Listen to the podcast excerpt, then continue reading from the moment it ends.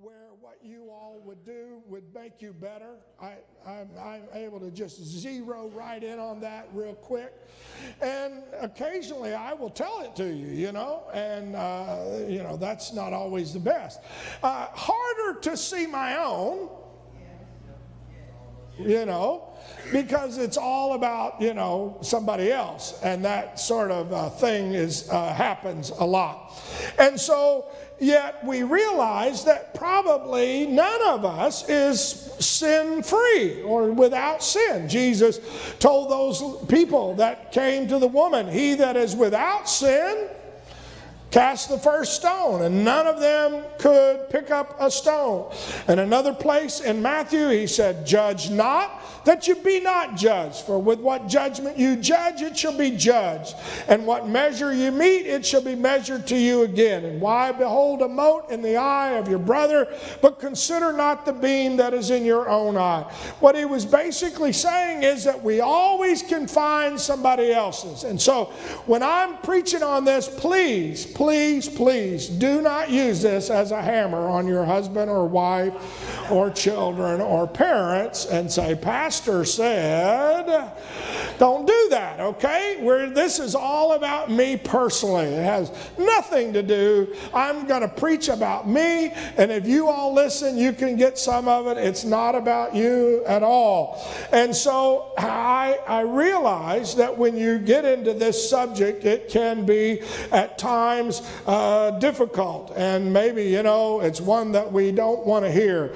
And so we're not wanting to stay around. Galatians, Paul wrote in the fifth chapter, This I say then, walk in the Spirit, and you shall not fulfill the lust of the flesh. So we realize that there is a war or a fight that goes on for the flesh lusteth or fights against wars, whatever word you want to use, it is in contrary to the spirit. And the spirit is against the flesh, and they are in opposition, in contrary to one another, so that you're not always able to do the things that you would. As a matter of fact, the verse that I mentioned in 1 Timothy 4 7 and 8, where he says, Exercise yourself or work out. And, and you know, if you're like me, um, I don't live for a workout. I'm not at that place yet. It's, it's, it's got, first of all, that first word in there is, you know, a four letter word and work. I mean, that's that's bad already. And, and when you couple it with work out, that just is like, I'm not there. You know, I, I, I've got too much other stuff to do. I'll get my workout just, you know, walking around the house or moving from the dinner table to the bed. And that's plenty of walking for me. And, you know, I, I, and that's not good. And I realize it. And I'm, I, I, I know. And that's where it, it says right before for bodily exercise profits little, he really wasn't talking about bodily exercise as putting it down.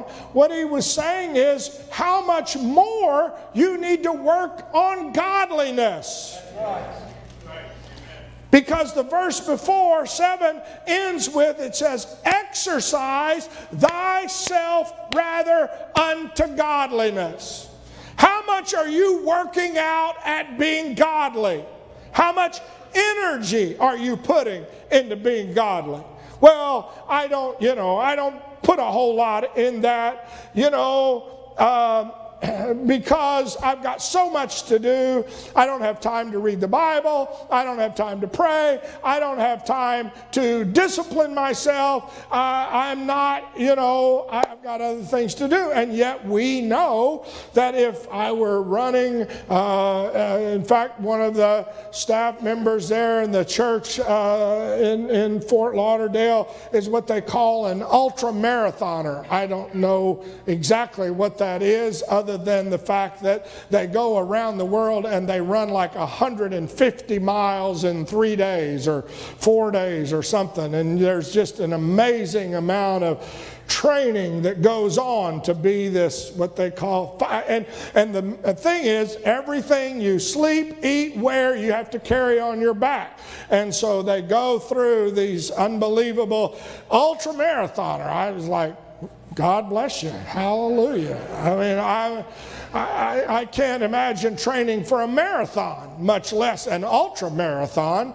I can't imagine, you know, where I'm going to have to run and put that much into it. And yet, what Paul was saying, and he was saying it to Timothy, who understood the Greek games and the Olympics, he was saying that there is something even more important than all that physical training and that is to exercise yourself unto godliness. And so he said, For bodily exercise profiteth little. That's what I quoted whenever I didn't want to walk.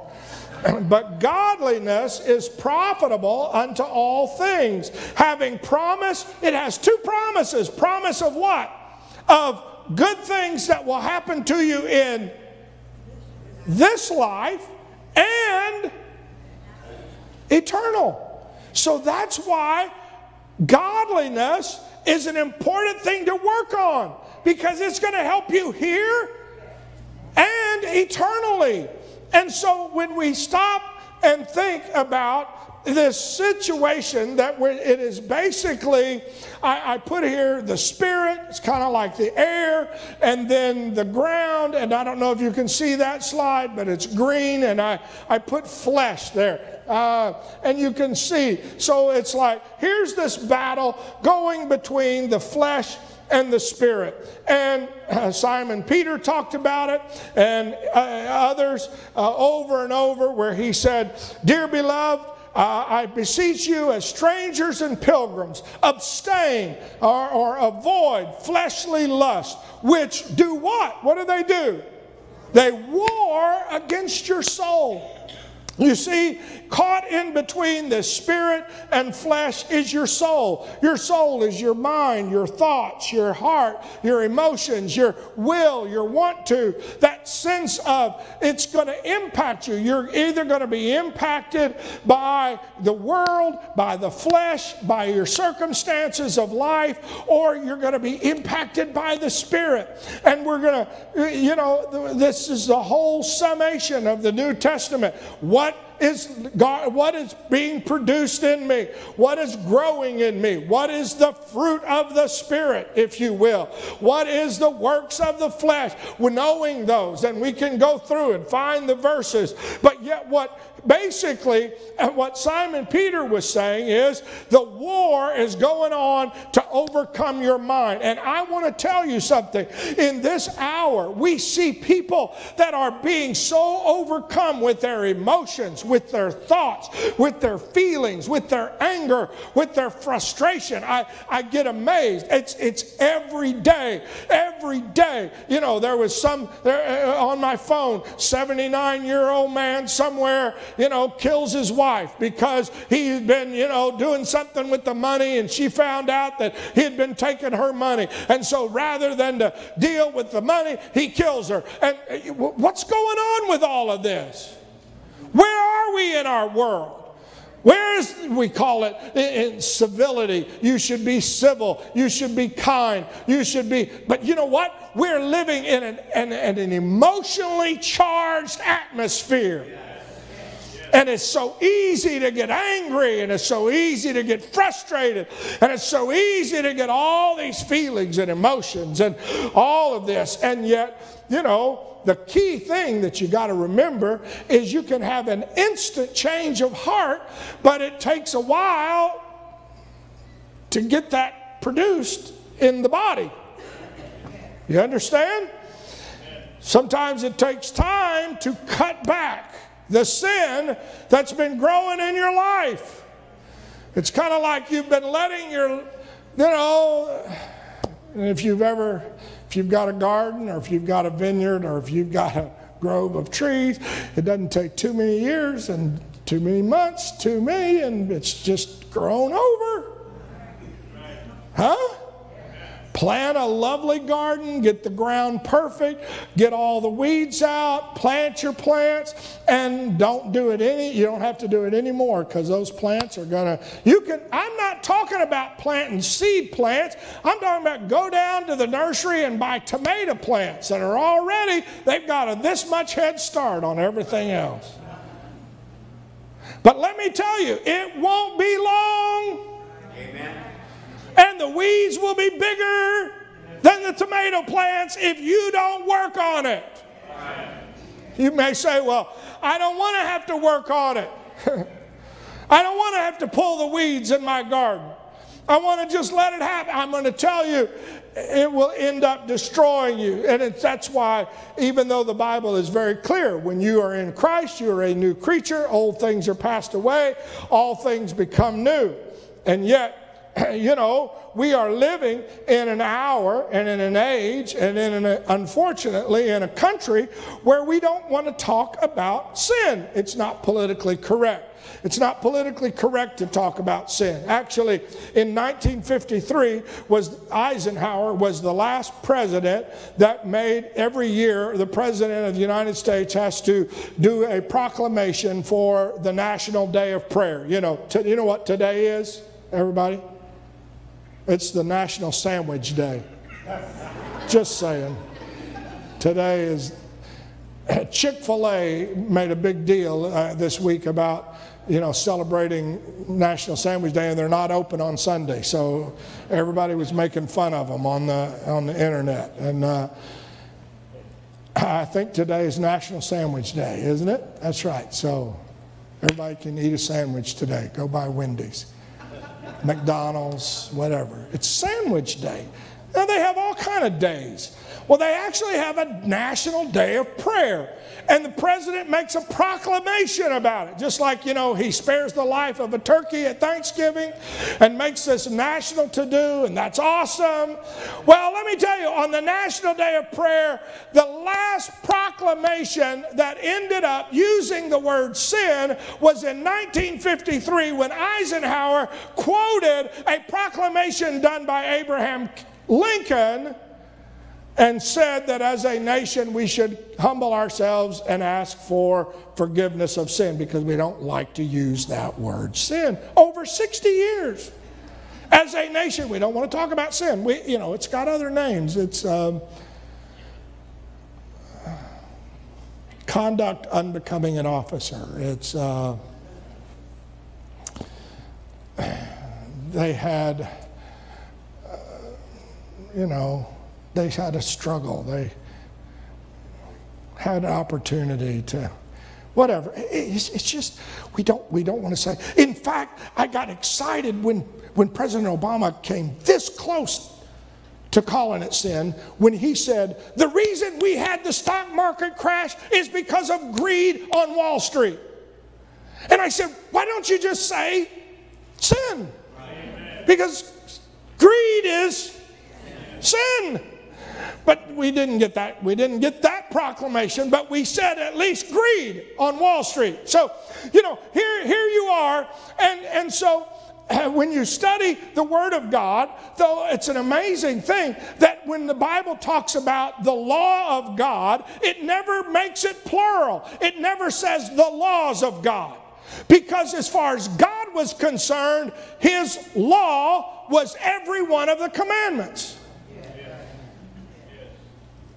James understood that when he said, if you offend in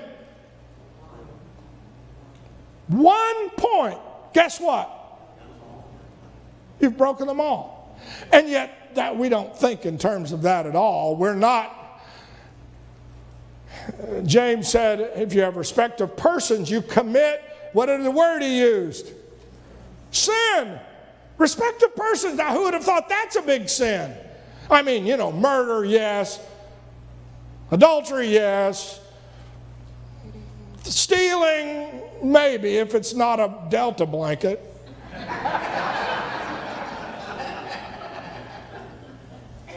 huh? I, mean, you know, and so what should I have done last night in that 38 degree walkway out of the plane, turned around and said, uh, In the name of Jesus, all of you heathens better be in church tomorrow. You're sitting wearing those blue blankets. Well, obviously, would not have been politically correct, and it would have probably, you know, been more offensive, whatever. Tried to pray a few of them through at that moment. but the point of it all is that we don't want to use that word sin. And yet, the Bible is very clear. If you offend in one spot, you've broken it all. Paul, in fact, Paul wrote in Galatians, the third chapter, for as many as are of the works of the law, notice it's law, for as many as are of the works of the law are under the curse. For it is written, Cursed is everyone that continues not in all the things that are written in the book of the One book, one law to do them, that no man is justified by the law in the sight of God. It is evident the just shall live by faith. Christ hath redeemed us from the curse of the law, being made a curse for us. For it is written, Cursed is everyone that hangs on a tree, that the blessing of Abraham might come on the Gentiles through Jesus Christ, that we might receive the promise of the Spirit through faith. What a privilege that is. That's the encapsulation of the gospel that I can be free from the curse of the law. There's no way I could live it perfectly enough to merit anything that I feel, anything of presence of God, but because of his love, because of Calvary, because of the blood, I'm free from the curse of the law. And that's an amazing fact. And yet, our flesh still is full of ungodliness. Your flesh is, and my flesh is. Anybody that says any different, you're being ungodly because you're lying. One time the writer said, In my flesh there is no good thing. What are you saying then, Pastor? What a, how do I keep this sin from growing in my life? And Paul wrote about that. He said, I know nothing by myself, yet I am hereby justified. But he that judges me is the Lord. In other words, what he was saying is, I can't even judge myself at times. I may think my motives were pure when they weren't pure. Because of what I thought, because of the way I raised, because what I thought I heard, because of what I thought was said, because of what I felt. Huh? Have you ever you ever corrected your children and then you realize, or said something to your wife or husband, and then you realize, whoa, I got that one wrong? After they explained the way more perfectly, or you saw their crestfallen face.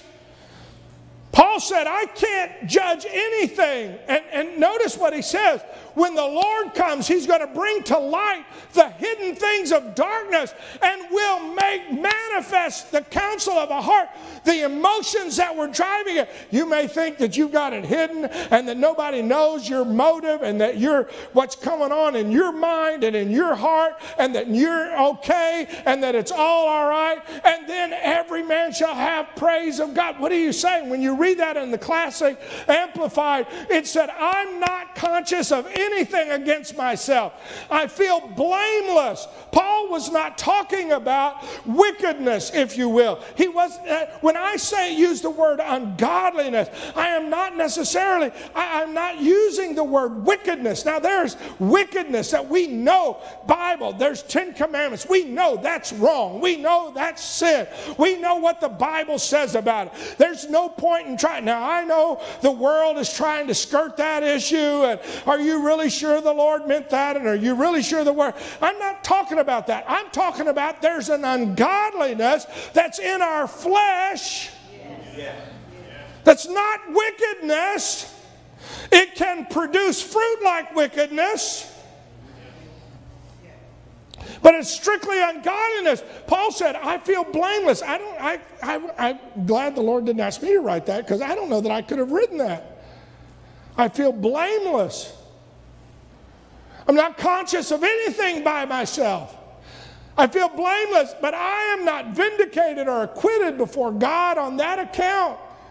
He goes on to say, It is the Lord Himself who examines and judges me.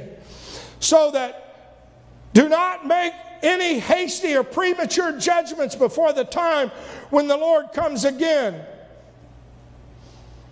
For he will bring to light the secret things that are now hidden in darkness and disclose and expose the secret aims, motives, and purposes of the heart.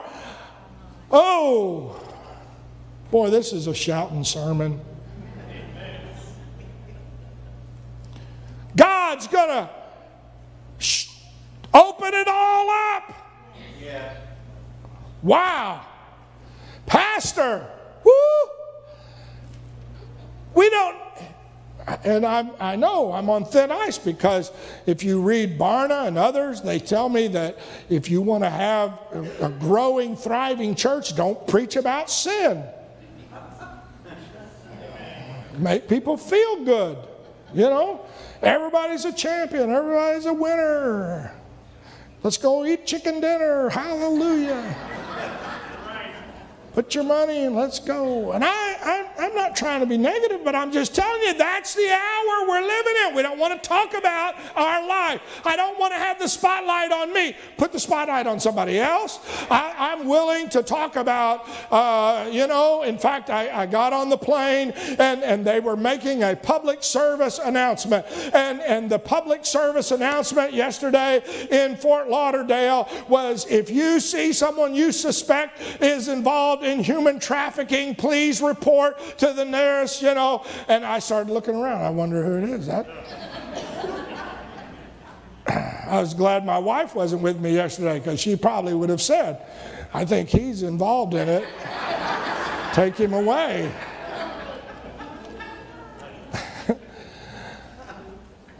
I mean, oh, I'm, I'm cool with that. But I mean, you know, if I see you with it, I'm. Uh, let me say, uh, those kids really kind of look like you, or I wonder if those are really yours or not. I don't know. I didn't like the way that I, I, I didn't like the way you told that lady that you know to sit there while you went and got her food. I think you're being a little abusive, and that's an indicator. You, you, you get what I'm saying?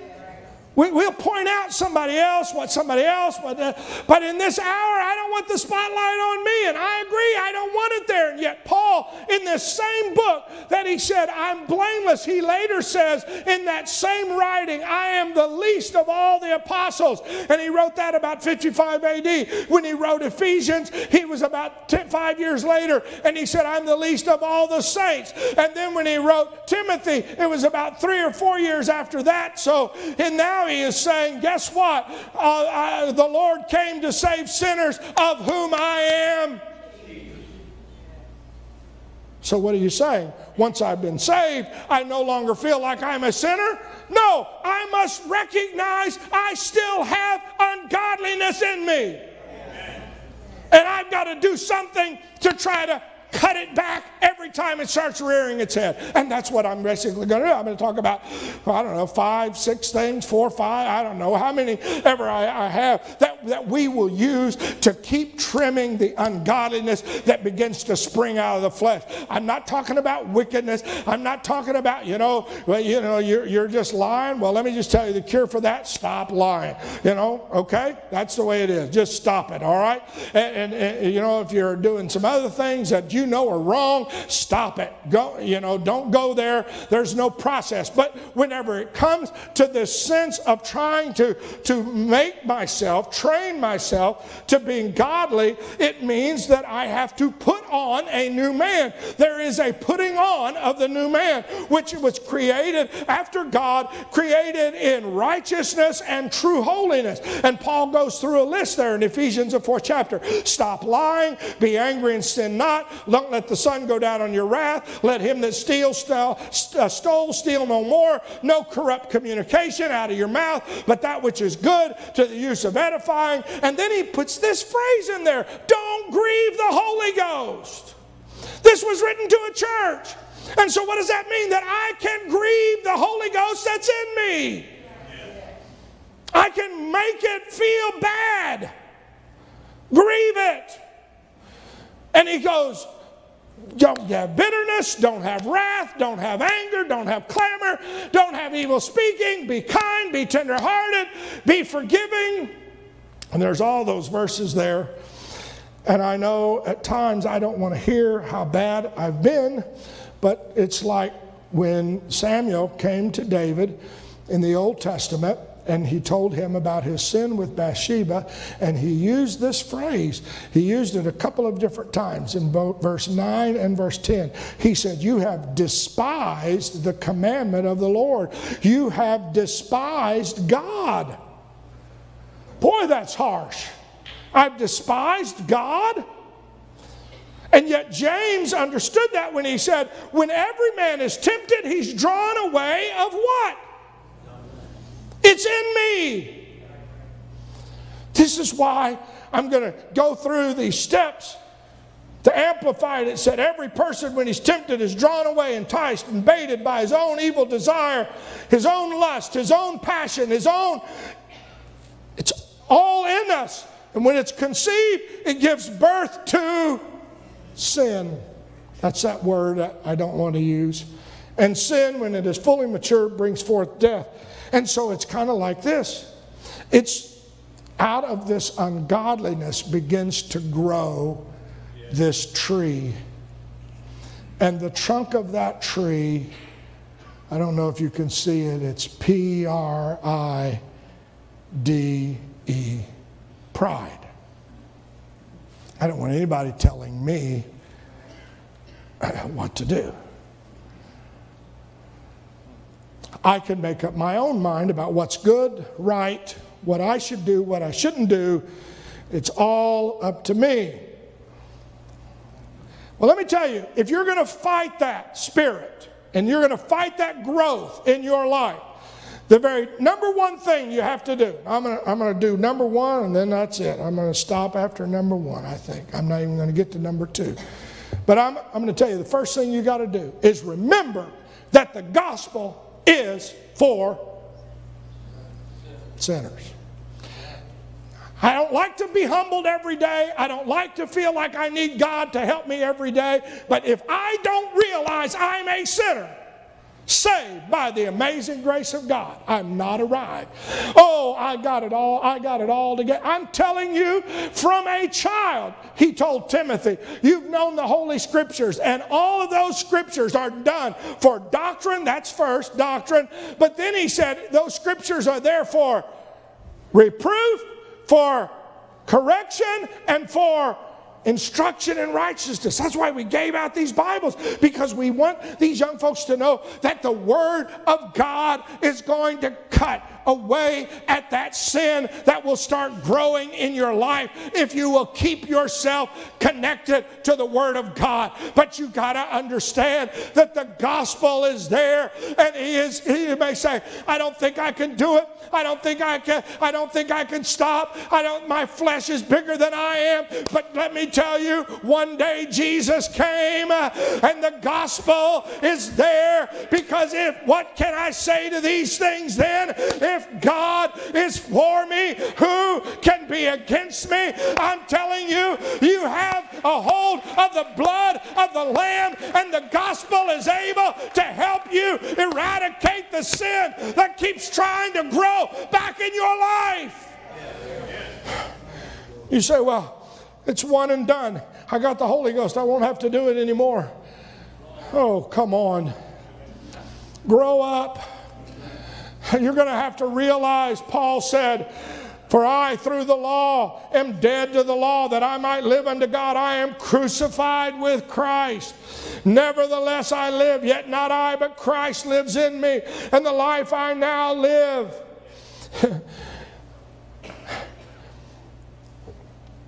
I now live in the flesh. I live by the what?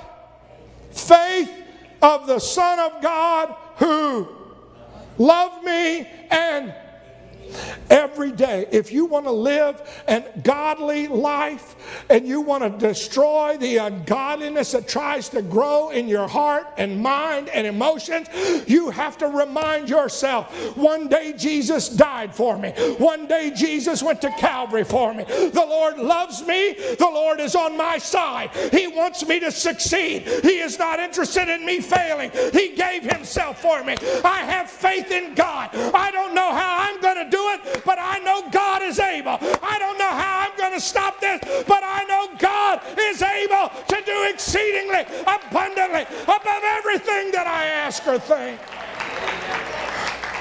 That's why John would say, Herein is love, not that I love God, but that He loved me and gave himself to be a propitiation for me. That means he gave me so that I could stop living according to the flesh. Amen. You say, well, it's not really important whether I live for the flesh or not. Don't be fooled by the enemy. Amen. Don't let the devil tell you it doesn't matter how you live, it doesn't matter what you do. It does matter. Our flesh is ungodly. And I'm sorry, but we pamper our flesh. And so for me to say, well, it really doesn't matter, it's not going to make any difference. I want to tell you something. You know what? You, you're gonna, you are going to feel like such a hypocrite. You're never going to feel released if you take that tack and if you let the enemy tell you that. It's better for you to humble yourself and say, Lord, I need your mercy. I need your forgiveness. I need your love because I want to tell you something. Blessed is the man whose iniquities are forgiven and whose sins are covered. Blessed is the man who said, The Lord will not impute. It's amazing when you pray through and you ask God to forgive you, how clean you feel, how wonderful you feel, how amazing you feel. Will you feel blessed? You'll be able to say, like Paul told him in Romans, there is no condemnation to those who are in Christ who walk after the flesh, but not, after, but not after the flesh, but after the Spirit. For the law the Spirit of life in Christ has made me free from the law of the sin and death, that the righteousness of the law might be fulfilled in me. What are you saying? And I know time is up. I, I, I got, uh, after you do this, let me. The next thing is you got to get dependent responsibility, and I'll explain that later on. I, I don't know, tonight, Wednesday, sometime. But what am I telling you? Is that this is a constant battle. But the gospel, you have to preach the gospel to yourself. The good news every day. God loves me. God's on my side. God wants me to be godly. God is interested in me making it. God didn't save me in order to leave me here. Oh, you know, uh, you just don't know how hard. Let me just tell you, you got to get your mind off of how hard it is and how good God is. You got, uh, but you don't know how I was raised. You got to get your mind off of how you were raised and how big God is. I am a new creature in Christ. What old things are passed away. If you allow yourself to get so caught up, your pride will grow up until finally you'll go. You know what? I know I'm bad bad, but I'm not as bad as those two right there. Huh? And in the middle of a church service, when I need to be repenting for me. You remember the story? Thank God. Jesus said, one went away cleansed, justified, forgiven. And one stayed where they were because immediately pride sprung up. And it's the antithesis of God pride. At least I'm not those two, they've got it bad.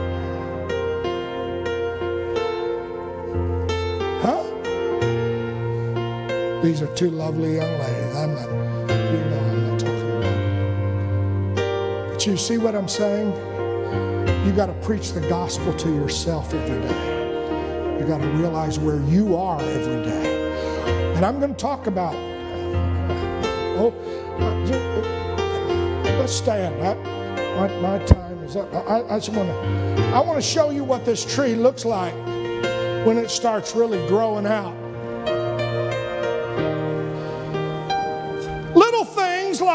Resentment, discontent, temper, selfishness, inconsideration, jealousy, unthankfulness, judgmentalism, competitiveness, sins of the tongue, love of money, bitterness, grudges, impatience, irritability, anger, no self control, anxiety, frustration, independent spirit, envy.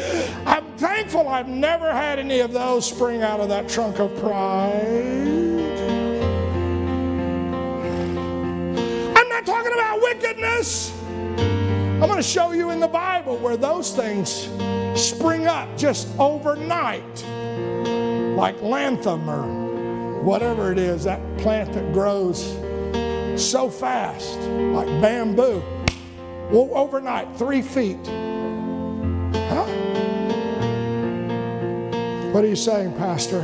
I, I'm saying I want us to turn the spotlight here for the next few days and just ask God to help us fight the spirit of ungodliness that's in our life. I'm not talking about wickedness. I don't know any. I, have been monitoring all your Facebook and Snapchat accounts. And I, I, folks, I really don't. I don't even look at mine, so I don't know about yours at all. And I don't have Snapchat or TikTok or Instagram or whatever, but I get amazed at what people will put on there and then I haven't monitored any of that, but what I know is that all of us have ungodliness. So, what I'm going to ask us to do, just humor me and let's pretend if you want, but I'm going to repent like I have to do every day. And I think that's what we all need to do today is just say it's time to repent the altar's open. Hallelujah.